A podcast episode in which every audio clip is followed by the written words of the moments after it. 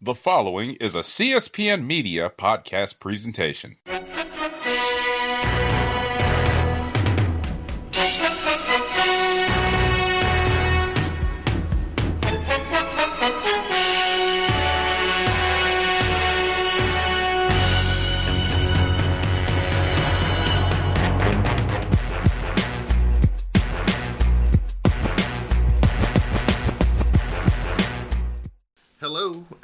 To Know the Score.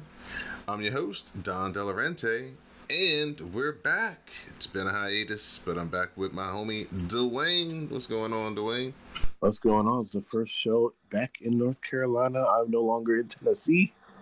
It's good to be back in the great state of North Carolina, back on the same time zone. Don't have to worry about guessing what time. we have to do a show and back around my village. This is great to be back. Also, the best thing about being back, I can watch a Friday night show and recognize teams and schools in the state. Well, I'm glad that the move to North Carolina is back to North Carolina is treating you so well. Thank you for being able to join me here on another score. It's been a minute with us doing this, but we're going to get back into some type of rhythm. Uh, may not be every week, but uh, at least every other week we'll try to make sure we got something for the folks. So uh, thank you for listening. You can find us on the web, cspn.us.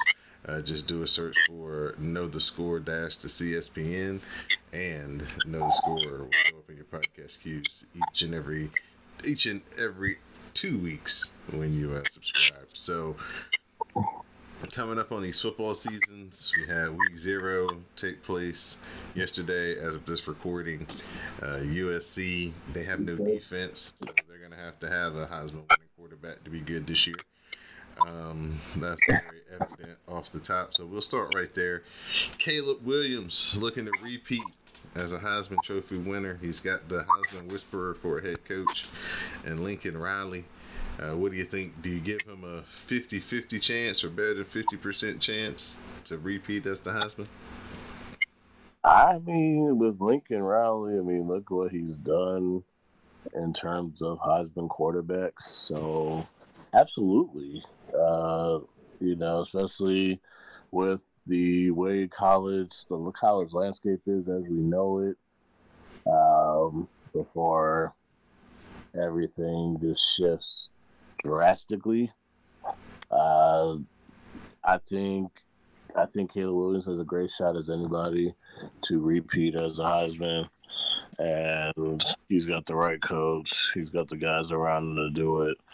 Um, I think that four touchdown day is a good day to start off, and with the last year of the Pac-12 as we know it, or forever, um, there's really not that much. I mean, you got you got Colorado and what DM might do. You got Oregon, Oregon State, Utah, Washington, probably the the Reds, quote unquote, in the in the Pac-12 in its life support season. Um, that's I think this he's got a great shot, and I think USC has one great chance to do this before they head to the Big Ten.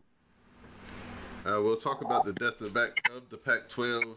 Um, basically, uh, Colorado they kind of got the ball officially rolling when they jumped out and said they were going to Big 12. And then the next thing you know, you got Oregon and Washington going to the Big Ten, and um, then everybody else kind of you know already starts jumping off the ship. So you got four teams left essentially uh, for your 2024 season.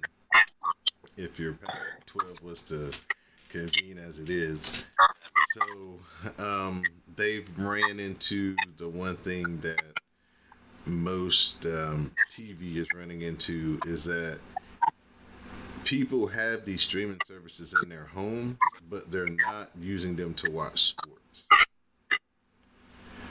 And Basically, when you have your deal, your big part of your deal tied into they're not. Let me put it this way: they're not watching it on streaming, and unless and they're not watching it on like an alternate channel.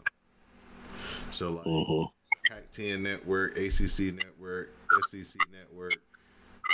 People aren't necessarily watching those.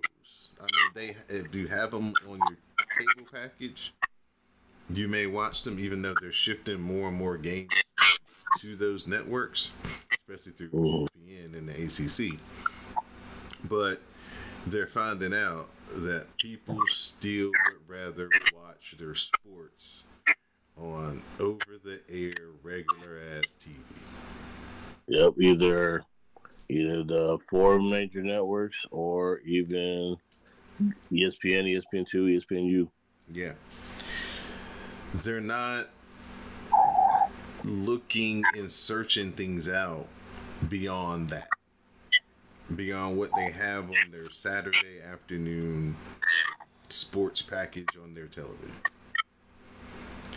And if you have a deal that is tied so much into your streaming and your secondary channel like, like ACC has, where they have a lot of this tied into the ACC network, which isn't on all cable platforms as a as an included Regular channel. yeah, as a regular channel. It's a it's a something that you have to include in your package.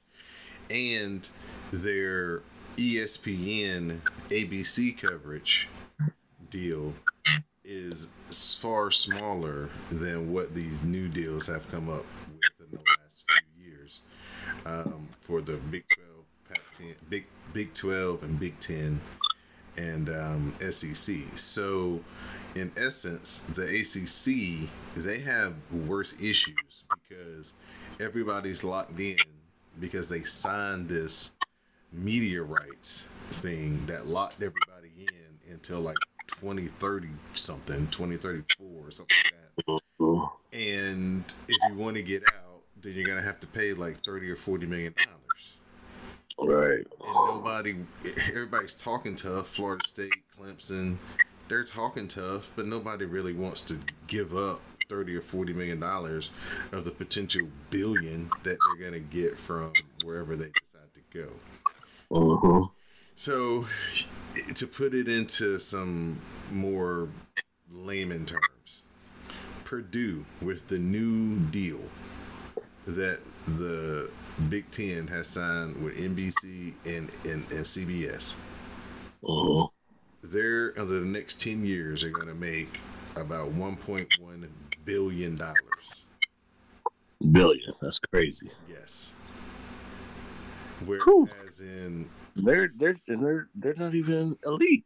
whereas in Florida State, over that same time frame, is going to make something like 500 and something like 550, 550 million.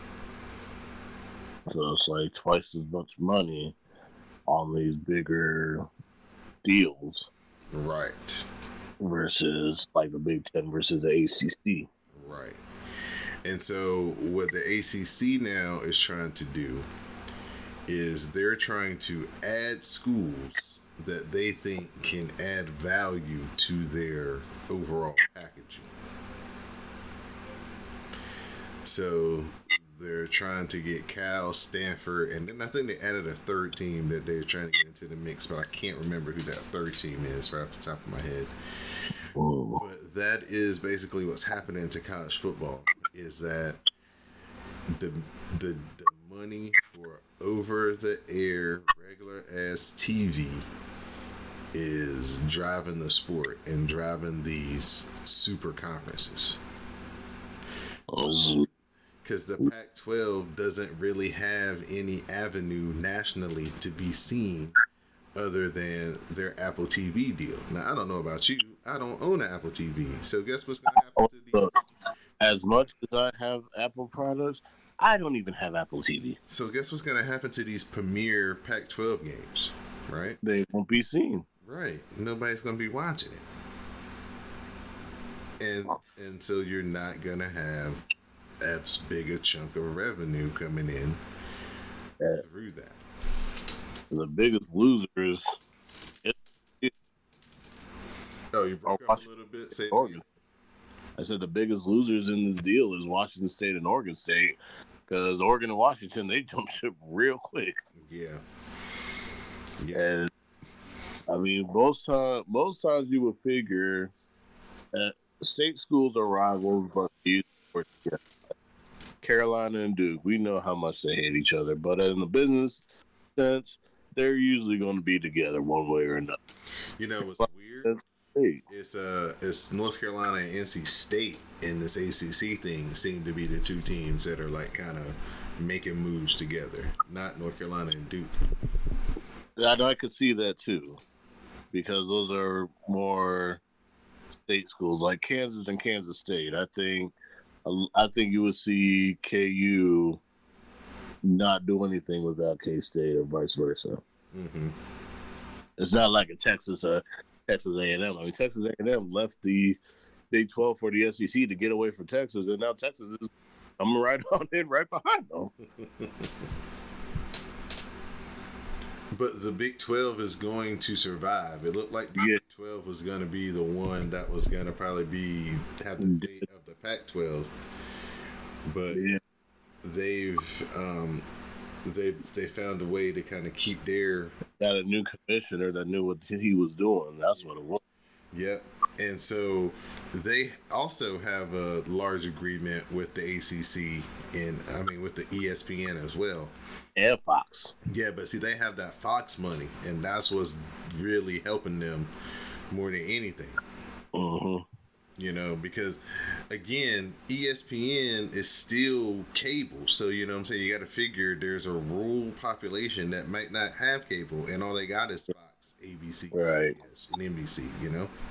Mm, Exactly. And like as much as these cable networks, streaming services have come about, like you said, the primary the primary argument, which I agree with, is TV with the four basic networks o- over the air TV is still the king.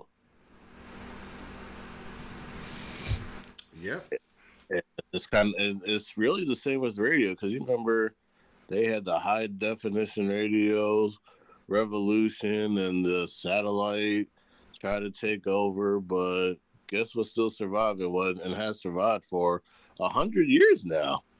Regular radio. Yeah, there's something about a freeness to something hmm that people are still attracted to. And I think that's and sports are a very different animal to begin with because nobody's looking at that secondhand. So a streaming service necessarily is great to go back and binge things on and but nobody's binging a football game. Nobody's going back. If you miss it, you just miss it. Oh, I saw the score. I saw the highlights. Okay, we'll catch it next week. That's how Yeah. sports work. So it it in theory defeats the purpose of being on a streaming network anyway. Sports. Mm. Right. Now, Because I mean, especially if it's like a five hour game, I'm not gonna go back. I don't have there to go back watch a whole five hour game that everybody's already talked about. Everybody's already seen what happened. You just either if you miss the highlights or miss the game, you just miss it. Right. Now, what I would be interested to see is like how many people watch games through the Fox sports apps. Like, you know, you connect your cable Yeah, you're to the particular app, and then if you're, you know, stuck at a wedding, you know, you, you bring it up on your phone and watch it. I, I wonder, I wonder how much of that goes on, but that's still more dedicated to over the air television, not necessarily a specific Pac 12 Apple TV type deal, you know? Right. I can I can say somebody that has done that on numerous occasions on different sporting events. It is convenient because you you, you can either a find the cable, find your cable provider apps. I go on either Spectrum or Xfinity or Direct TV when I had it. Um, go find go find the local channel, and boom, I'm watching the game right then and there, while my friend is getting their nuts. Congratulations, blah. You know, I was. It's just like you know, as I was. I remember one wedding I went to. My main job was to keep the groom updated on the Blackhawks. That was it. so he had to do what he had to do, his groom duties. My job, keep him updated. I did. I, I consider that a success. So, but contribute, yeah. But I think through like the, I think because you have the Fox Sports app and you got to connect your cable account and if the game's on Fox, I think that does contribute to the Nielsen. Yeah, so um, that's what's happening with college football television rights, um, over the air, big four um, are really you know driving things like the CW has decided that they want to get into sports. So they just made a deal with NASCAR to show um, the nationwide, the Xfinity Series, all 30 races or whatever it is, every race through from the beginning of the year through the playoffs.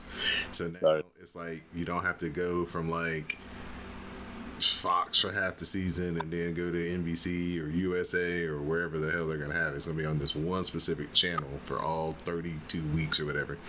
And I think it's like a can't remember what it was. I think it's uh, like a hundred million dollar deal.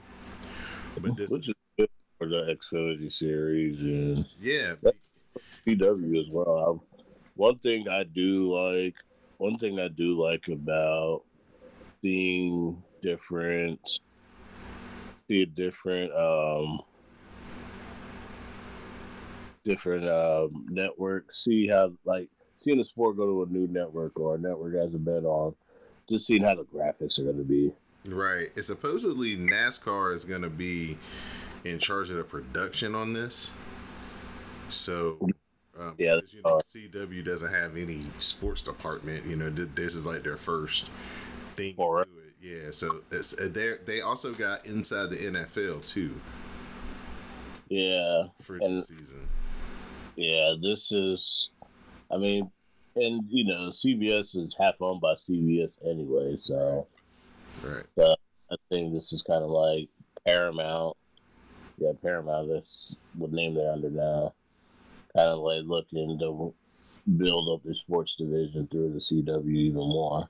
But for uh, the Xfinity series, this is going to be huge because you know that's a that's a regular over the air station that everybody gets. That thing in CW's everywhere.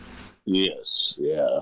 And so, um, you know, it'll, it'll be interesting to see what Fox does because if Fox really wants to keep up with the CW through MyNetworkTV, they need to put so they could do that over, you know, the games that they don't show on Fox, they could put games on MyNetworkTV, which is over the air as well.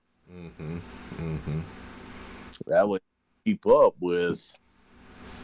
They can keep up with the uh, if especially if the Xfinity is successful. Anything instead of putting putting something on FS1, which is cable, you can put on MyNetworkTV and it still will be under a Fox umbrella. If yeah. that's part. Yeah, I think I think that's what the people are realizing is that it's still no because as much as people were talking about cutting the cord and everything like that, it's once you get all these streaming services and you got this and you got that and you got this and that and that and this, you're still almost paying as much as cable was and you gotta hop around and and and use this app and go here and search through this, mean, where you can just have cable still. Yeah, exactly.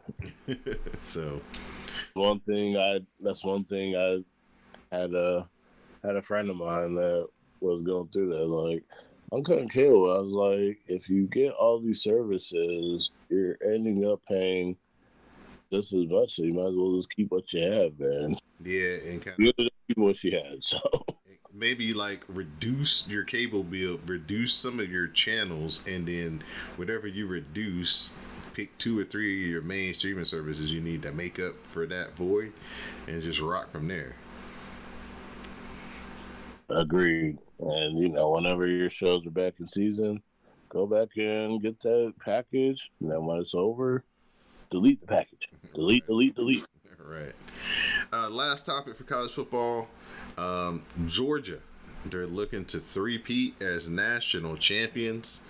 Um, who you got? Georgia or the field? I'm gonna choose the field. Um, I think Coming in having to replace the quarterback this year. Uh, you got to replace your 30 year old quarterback. You have to. You've had a lot of controversy and a lot of off the field distractions from last year. mhm. I think a little bit too much going on. Uh, I think do they have a shot two three P? Absolutely, but I just I think as long as they don't, um, I think you have Alabama, who's always dangerous. You have you have uh, a dark a dark horse in any of the other conferences. Uh, you got Ohio State, who's always a threat. You have there's other teams that are good, you know, but I just don't. Michigan is up there. Alabama, LSU, um, Penn State is a threat. Florida State Uh, might be a threat this year. Yeah, Florida State, Clemson is back. I don't know about Clemson. They're gonna have to show me. I don't know about their quarterback. Yeah, the quarterback is shaky, but they have other pieces that might mask the mask the quarterback position. So, um, yeah, uh, you got too many good teams in in the field that are just good, and and um, it's hard to just go with Georgia. I mean, Georgia does have. I mean, you look at Georgia's schedule; it's pretty. They can look, look at Georgia. This is a Georgia guy. They got they got UT Martin to open up, Ball State, South Carolina, UAB. They don't even hit the road to the end of the month, and then they go to Auburn. That's not a guarantee. That's gonna be the game right there. you got Kentucky at home.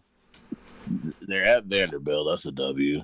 They got the, I think because the game's in Florida, the the cocktail party game is in Florida because, um, TIAA Bank. right? Yeah, yeah. Well, I think Jacksonville's under renovation, so Oh, they're gonna actually put it in that's in the swamp. yeah, I think they're going to be in the swamp for that one. Ooh, shoot. Yeah, Exactly. Try if they can get that thing moved to like Orlando or something. Right. I think I think because of the the Jacksonville renovations, they did a home and home, Hmm. and then they got the zoo November fourth. Ole Miss and Ole Miss comes to town on the eleventh. They're at Tennessee November eighteenth. That's going to be, a, I think, Tennessee, Auburn, and Tennessee are going to be the two toughest games, and Florida, if it's at the Swamp. And then Florida, I don't know if Georgia. quarterback either. They're gonna have to show me something. Yeah, I mean, not like I think Richardson was all that great consistently, but yeah, they they going from not him to to somebody that's unproven. So right. But yeah, I I just think I mean, it's not the toughest, not murderers row or anything, but but I I just think that. I just think they they'll win the SEC East easily, but depending on who comes out the West, Alabama most likely. Um, I mean, Alabama, they got to get by LSU, but that's in Tuscaloosa. They got Tennessee and Tuscaloosa as well. So, in the Iron Bowl. Um, yeah, I, I just I think the feel like uh, Michigan gets by with Jim Harbaugh sanctioned suspension. Um, yeah, they get by there. I think you have. I just don't. I just don't see Georgia winning it. That's really what it comes down to. All right. Uh, we'll talk about one more team just because we actually did see them play and uh, got some questions answered, even though it was against Navy. Uh, Notre Dame with uh, Wake Forest transfer quarterback Sam Hartman as their new starting quarterback. Uh, they looked very impressive yesterday. Um, usually Notre Dame is kind of hyped up to be very good, and then they kind of struggled to start the season the first few games, especially last year under Coach uh, Freeman. Um, but uh, I think that was because they had subpar quarterbacking. Because uh, man, Sam Hartman went out there and they scored touchdowns on the first five drives against Navy. Uh, so maybe Notre Dame might be for real this year with uh, improvement at quarterback. What you think? They got. Uh, I gotta say nice things about Notre Dame. Damn. Um. yeah, Sam Hartman looked great in that game. I mean, like I said, you know, but you play you play who's on the schedule. You know, Navy's on schedule. He looked great. Four touchdown passes, uh, forty-two to three win. They get another. Um, they get another W against Tennessee State. Uh, this coming Saturday. Uh, so easy day for him as well. Uh, I'm going forward to the Saturday game uh, against Ohio State. Saturday, September 23rd on NBC 7:30, Ohio State Notre Dame. That will be the test. See if Notre Dame's really for real. They got another test against USC. Uh, might be a good Heisman candidacy uh, game between Caleb Williams and Sam Hartman. Uh, USC comes to South Bend, and then um, I mean with Clemson's shaky situation at QB, Notre Dame does come to town to Death Valley on the fourth of November. Uh, those three games will be the biggest test for Notre Dame, especially the Ohio State and the USC games. And I will be, I will say after the Ohio State, Notre Dame gets by them, they handle easily. I'll say they'll be a legitimate threat. All right, so that's the outlook. I didn't realize there's four independents. left. There's four what? Independents? Independents. Yeah. Yeah, yeah. Well, you know Notre Dame is never joining the conference because then they would give up their free pass to the playoff. Exactly. I wouldn't give that up either. Oh, they got. I think they have to win like I think it's eleven games. I think, and they automatically Mhm. qualify or something like that. Yeah. Yeah. So.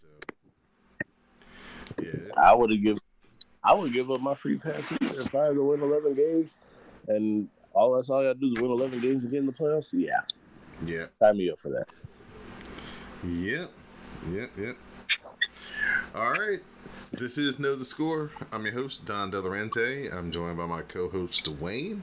And we're about to move over to the NFL side of things.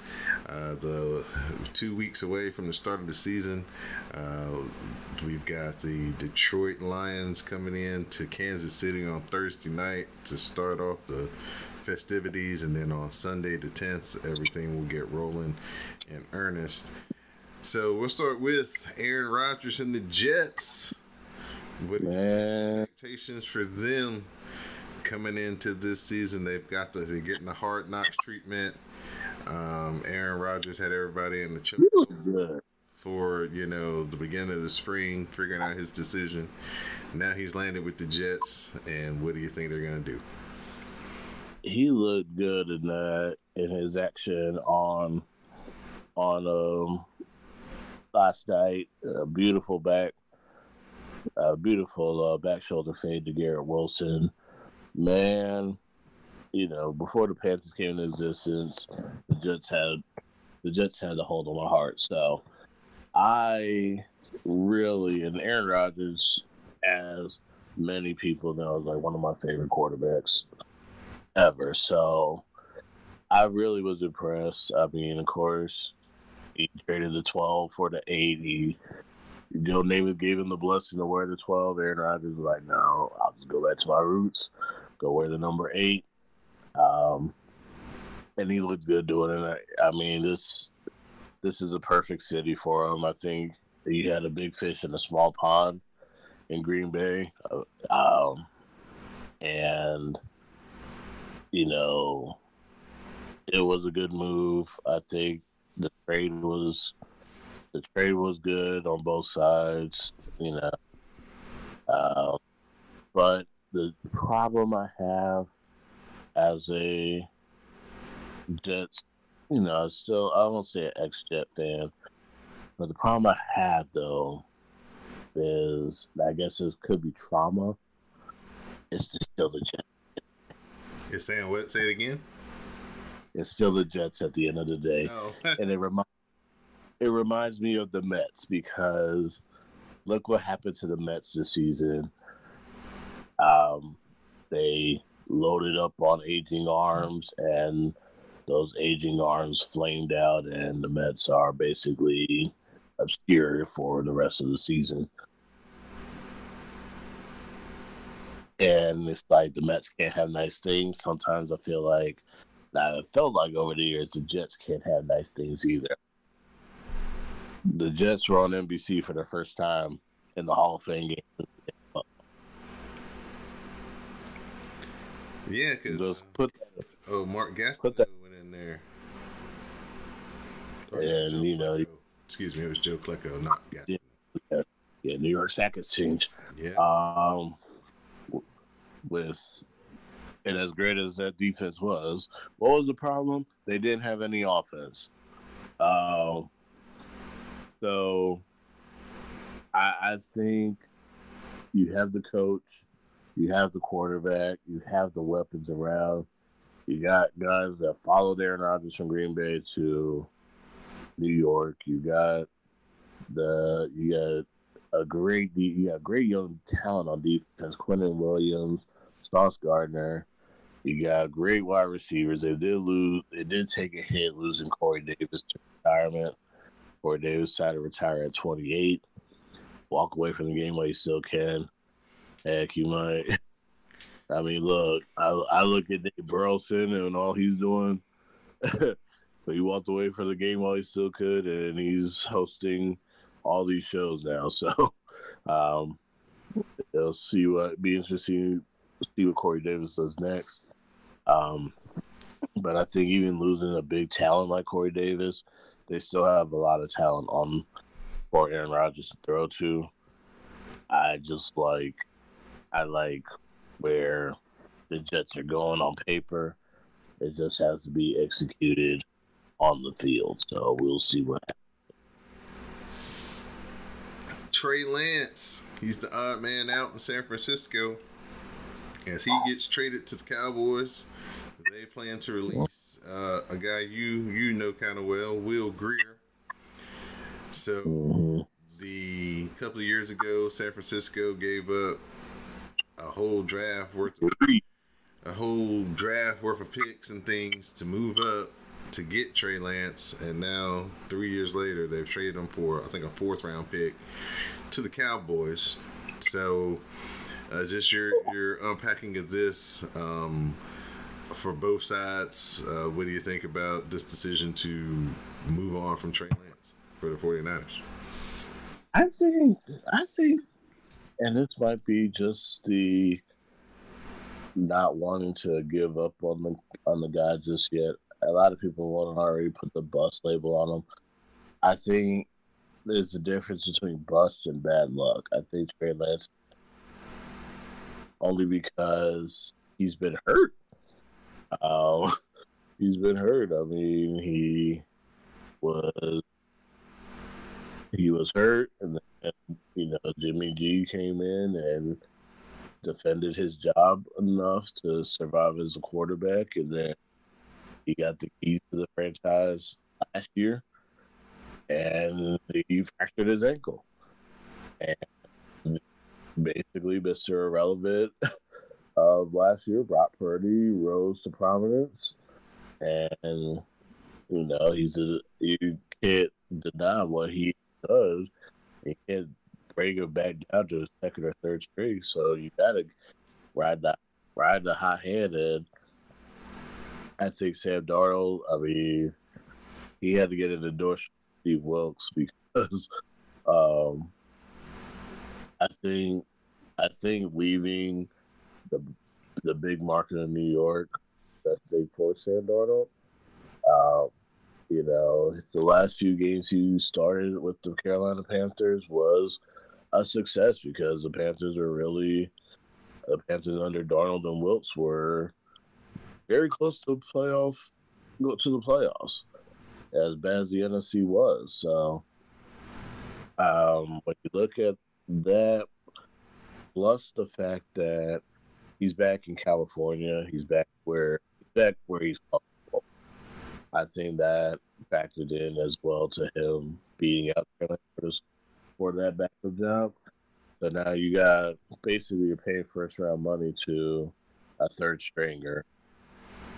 And Francisco, John Lynch went on and endorsed Trey Lance basically, then shipped him off the next day.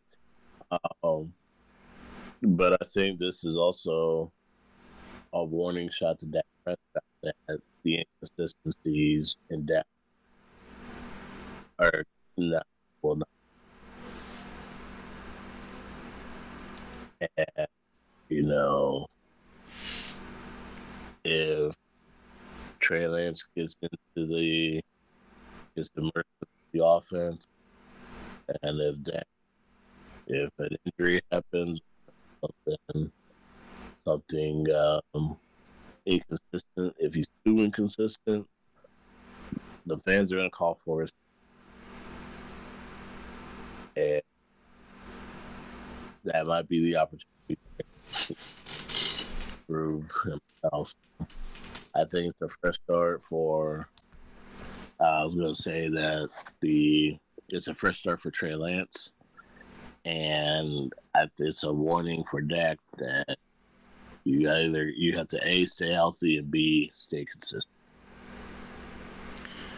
Yeah, definitely um, perk some people's um, eyebrows up when it came to um, you know adding someone who we think is very talented. We don't really know because he hasn't had a chance to, and people think this is putting pressure on Dak. Um, hey man, everybody wants a rookie quarter a rookie quarterback contract on their roster.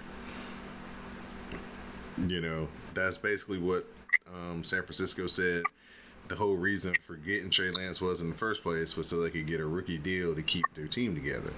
Well, just so happened they drafted two rookies in the same class, and the second one happened to be the one that is the one playing under the rookie deal, but they accomplished what they wanted which was to keep the team together and have a quarterback on a rookie deal. It just happened to be Brock Purdy and not Trey Lance.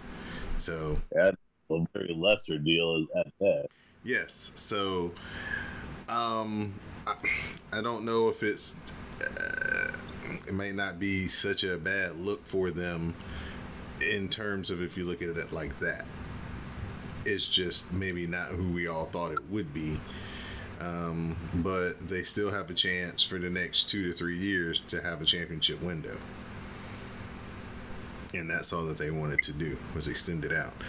Now the Cowboys get the same luxury now for the next, you know, two years. They're gonna have Trey Lance on his rookie deal. So yes, if that does falter or waiver or whatever, he, I guess he could in theory get cut, but at least benched and uh, and we'll see what they got. But I think we're a long ways from that, to be honest. But um, if the Cowboys are smart, though, is they'll kind of maybe develop some packages for him. And uh, maybe try to give him a little change of pace here and there. He doesn't necessarily have to come in and play the whole game, but maybe a red zone package every other game or so. Uh-huh. Throw people off balance. Just use them, the talents that he does have as a runner, and uh, read option quarterback. Try maybe infuse a little bit of that since Dak doesn't really want to run that much anymore. Right. Um, we got a rookie class QBs coming in. Uh, Bryce Young with all Dwayne's hopes and dreams. Yeah. 185 pound shoulders. We got CJ Stroud down in Houston trying to uh, get people to reminisce about the good Deshaun Watson days before we found out what his personal life was about. And we got Anthony Richardson, the all world talent, but probably the least polished of all three of these quarterbacks coming into the NFL. Which one do you feel is going to be the head of the class when it comes to the rookie quarterbacks? That those three. I think you got to go with Bryce. I mean, you better, I, from what I've seen so far, he has better weapons around him. You think Bryce Young has the better weapons with Thielen and who's the receiver? Thielen, DJ Chark, Oh yeah, uh, DJ Chark, uh, Jonathan Mingo, their second round pick. Uh, you got Terrace Marshall. Um, you have uh, Miles Sanders at the backfield. Um, so I think there's better weapons around. Young, I think. Um, I just looking at the game on Friday, he was pretty in tune with Adam Thielen. Uh, they hooked up on a touchdown. The one thing I really need Bryce to do is slide. Um, you, you can't you can't basically stop and try to drop yourself because you're gonna get drilled, and that's gonna be that's gonna be uh, pretty bad in the regular season game. Um, so Bryce needs to learn how to slide or get out of bounds. Do, but uh, if he's going to scramble, I think he he was pretty much he was pretty in tune.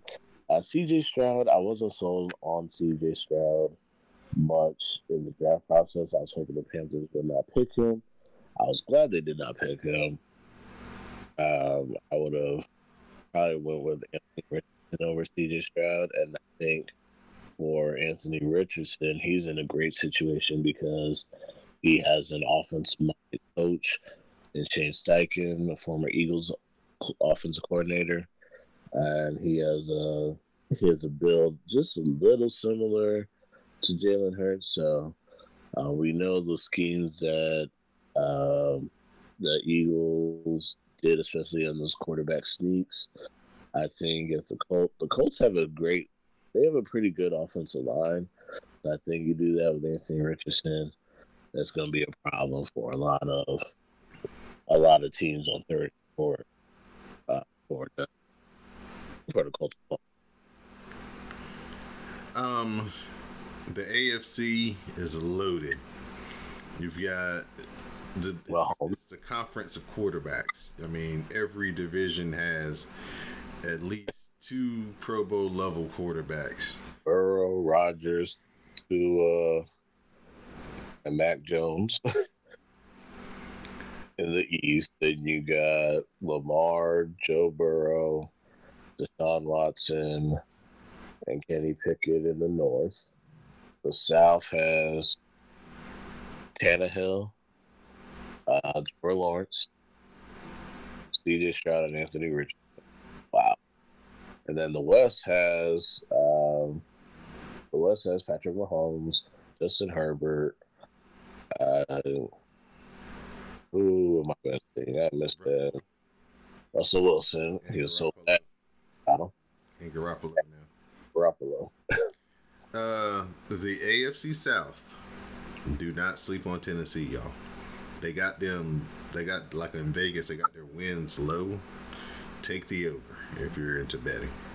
If you like Washington, take the over.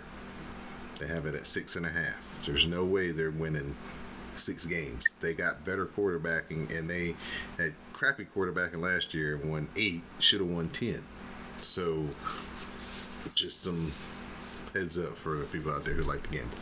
But um, The AFC is going to be a gauntlet. Is it Kansas City's to lose, or d- does the amount of firepower from somewhere else finally trip them up?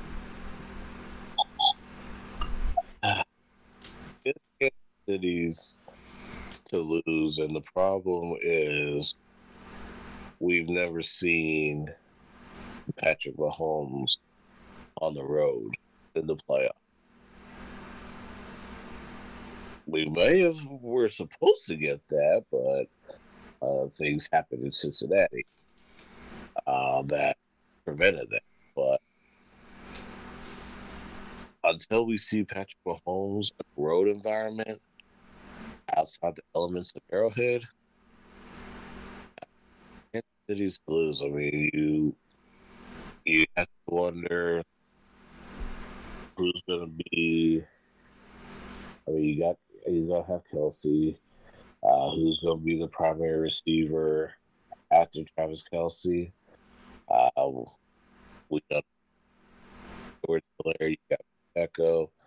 You could use that dual dual threat at the running back position. And I just see a lot of a lot of uh,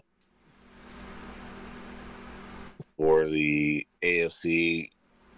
I mean, the team that can go to Kansas City and beat them, the Bills can do it. The Bengals can do it. The Bengals have proven they can. Um, they didn't last year, but they did the year before. Think we saw the greatest playoff game between the Bills and the. Uh, that in overtime and changed the rules of the overtime playoffs. So the Bills and the Bengals, and I think even the Ravens. I mean, we don't people don't talk about the Ravens, but Lamar and Odell, I think that's going to be a very interesting combination. Baltimore.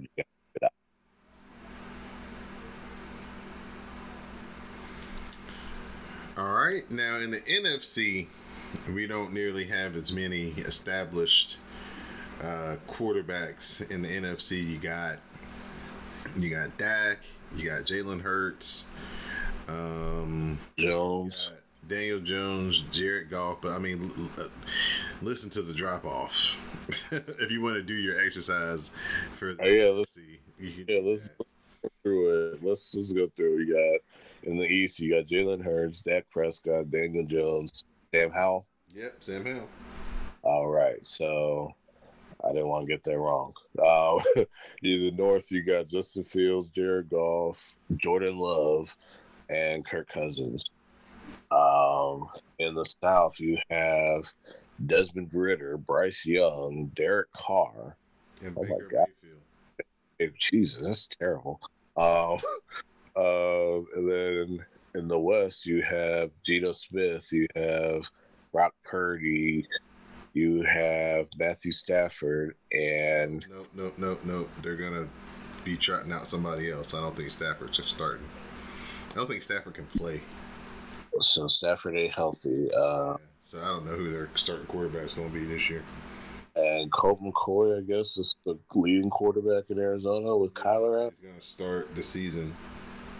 Oh God. Okay, so um, yeah, and whoever, yeah, that is a huge drop off. Um, I, I guess with uh, look at, uh, I'm, I'm going. If it ain't Stafford, then I need to know who it is. Uh, It's going to be Stetson Bennett or Brett Rypien, more than likely. Oh God. Well, Stetson Bennett should be. I mean, he's already an NFL quarterback as it is. Well, He- hold on. I'm getting some.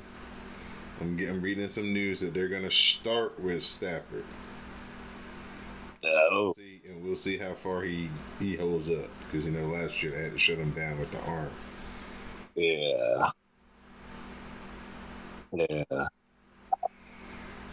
Okay, it's, it's fall apart. Um, they say he's back to full health, so that's Bennett is the is the backup. Mm-hmm.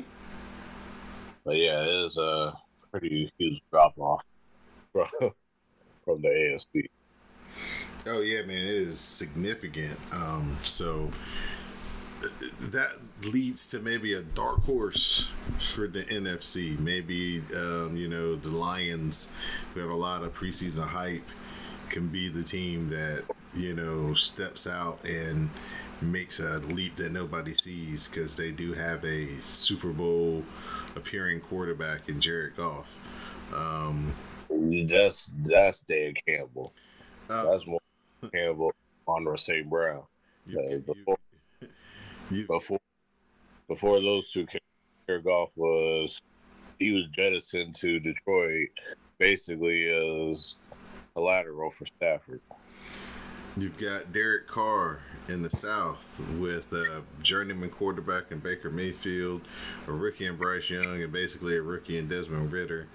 Um, you know, so the Saints look like they should have a a, a, a pretty good season and maybe have an inflated record that would take them to a high seed when they gets to the playoffs. Mm-hmm. They handle the, the things in their division. Um,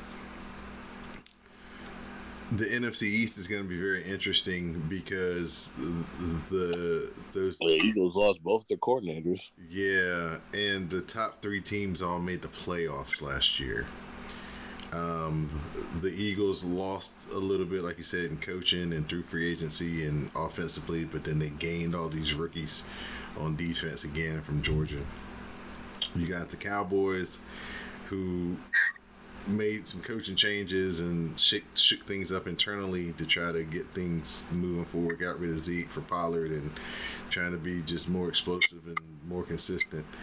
You got the Giants coming into the second year with Daboll, um, with better receivers on paper. Darren Waller as well, tight end. So it looks like their passing game may be significantly better. And then you have Washington, uh, who has um, known at quarterback, really good defense, and is going to have an advantage offensively for about a month because nobody really knows what Eric Bieniemy's got underneath his sleeve as far as his tendencies and his play calls. So, if Washington can start off two and two, three and one, something like that, and get a little bit of confidence going, and their offense can catch up to their defense, if their defense is as good as advertised, Washington could maybe surprise some folks and maybe get to a 10 win season or an 11 win season if they kind of you know what I what I see with Washington Chicago Bears with Rex Grossman the year they went to the Super Bowl like their quarterback makes just enough plays uh-huh. but their defense scoring touchdowns getting fourth down stops creating lots of turnovers and short fields. So the offense doesn't have to do a lot, but if the if Eric Bieniemy can just capitalize and put the ball in the paint, uh, I think they could win a lot of games. But I think Washington has a better offense than the Bears. Yes, they, they, they have better. They have better receive. Like I can't even name a Bears receiver that on that Super Bowl team. Yes, this is true. We they do have a lot better skill position players uh, than the Bears did, but I think that's kind of the formula that they would maybe have to kind of use. I, I, a team that's very intriguing to me is Green Bay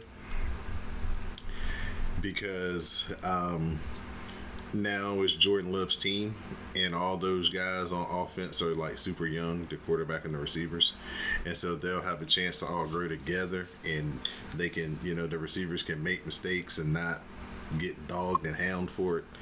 And you know, I, I think he's had a, he's shown a lot of confidence. He's looked pretty good in the preseason, the games I've watched him in the preseason. So Jordan Love could definitely be somebody that could change the fortunes of the playoff mix. I, I think, other than probably the Saints, Philly,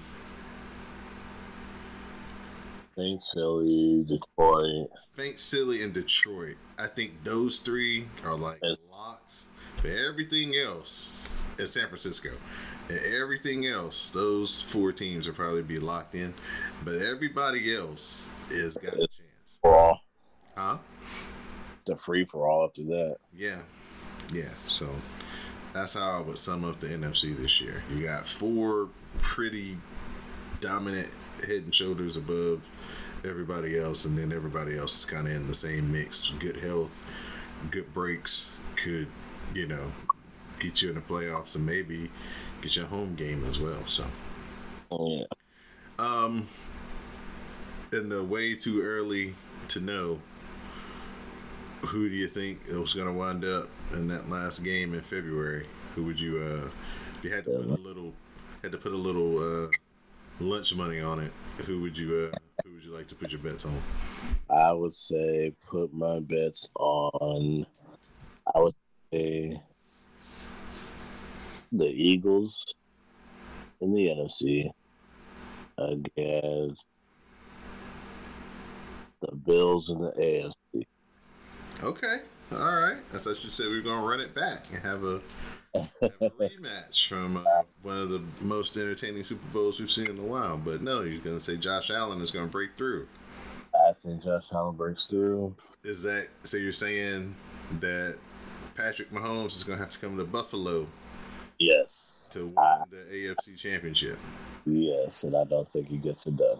I, I think the Bills. I think the Bills are still slightly better. So I think in the end, you're gonna see finally after the four falls of Buffalo, Now, after a whole lot of heartbreak, Western New York is gonna finally have a chance.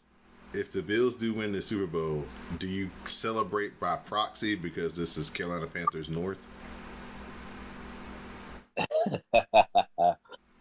I probably. Uh, I would wonder what could have been, but I I think it's one of those things where, uh, as a neutral fan, I would be happy for Buffalo, but as a Panthers fan, I'd be a little like, All right. oh yeah. And I think what's I think I think the I think we finally have it. We have a new champion, and the Bills are going to be that new champion. Finally, have a Super Bowl trophy in their case. All right, so that's our season preview for college and the NFL. So at this point, Mr. Dwayne, I'm going to turn it over to you, sir, for your final thoughts and your shout outs.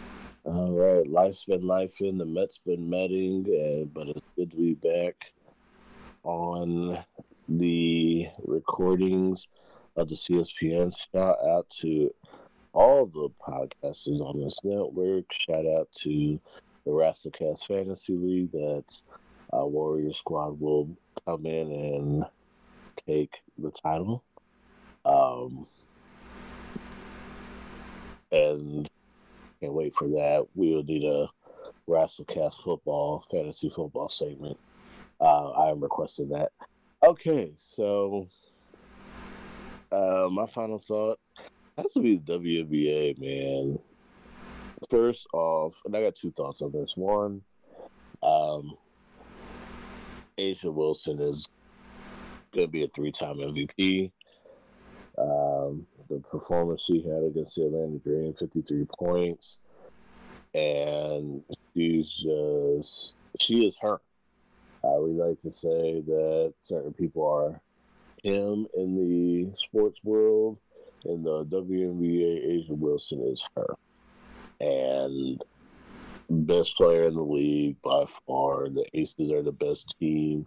Even though they lost to the Commissioners Cup to the New York Liberty, I really think it's going to be more. It's more about the WNBA title for them, and and uh, WNBA playoffs start September, mid September, and uh, we're going to see the Aces run it back. Number two, I need the WNBA to expand. There are too many great players that are missing out because there's only 12 there's only 12 teams and 12 roster spots up to 144 uh, WNBA needs to expand uh, you know, at least by two teams. and we're not gonna go four. At least go two. Give more of these great women's players the opportunities they deserve. That's one of the reasons why Angel Reese didn't even go to go to the pro, which probably could have while her, her stock is because there's not enough opportunities and you see see great players get cut and you're like, What? So support the WNBA, continue uh, giving women's sports its due and you know, shout out to the soon to be three time MVP and the 144. All right. Well, thank you for joining me, Dwayne, for this edition of the score. Thanks for uh, jumping back in with me and taking this journey. So we'll definitely be on, uh, like I said, a bi-weekly uh, schedule from here on out. So there'll be some things that we'll probably miss and we'll have to catch up on, and there'll be some things that we preview uh, before they happen uh, as the sports world goes on. Uh, my final thought is. Um, the long nightmare is over. The commanders have broken through the dark cloud, knowing as Daniel Snyder. It is a new day in Washington, and Josh Harris has given a lot of hope and a lot of um, and just a new uh, excitement into the fan base. Um, the fans are excited about Sam Howell. They're excited about Eric Bieniemy, and hopefully, the Commanders can translate all of this good that has been uh, bubbling up around the team into a into a great season that can rejuvenate and and keep that excitement going all the way through uh, the whole season. Uh, regain a home field advantage that's been sorely lacking over the past decade and a half uh, at FedEx Field, and um, just um, you know, finally give us a chance to be a consistent winner. Like I told my cousin when we were talking about the season, man, y'all gonna be good this year. I was like, nah, man, the goal is to be good for like five years in a row. And so I think with Josh Harris here and um, with his track record of how he deals with his ownership of sports teams, hiring the best people, letting them do their jobs and getting out of the way, that Washington is set up to achieve that stretch of five years of consistent winning football better than they ever have, uh, definitely at any point during the Daniel Snyder era. So I'm looking forward to this football season just to operate as a actual football organization for the first time in a long, long time with smart people in charge of the football decisions.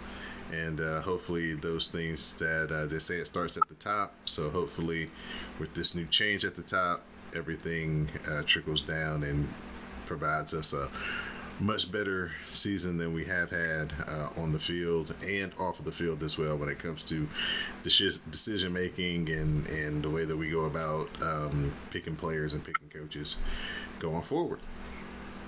I mean, if you look at the Sixers and the Devils, like y'all be in good hands. Hope so, man. I hope so. So for my co-host Dwayne, I'm your host Don Delarente, and now you know the score.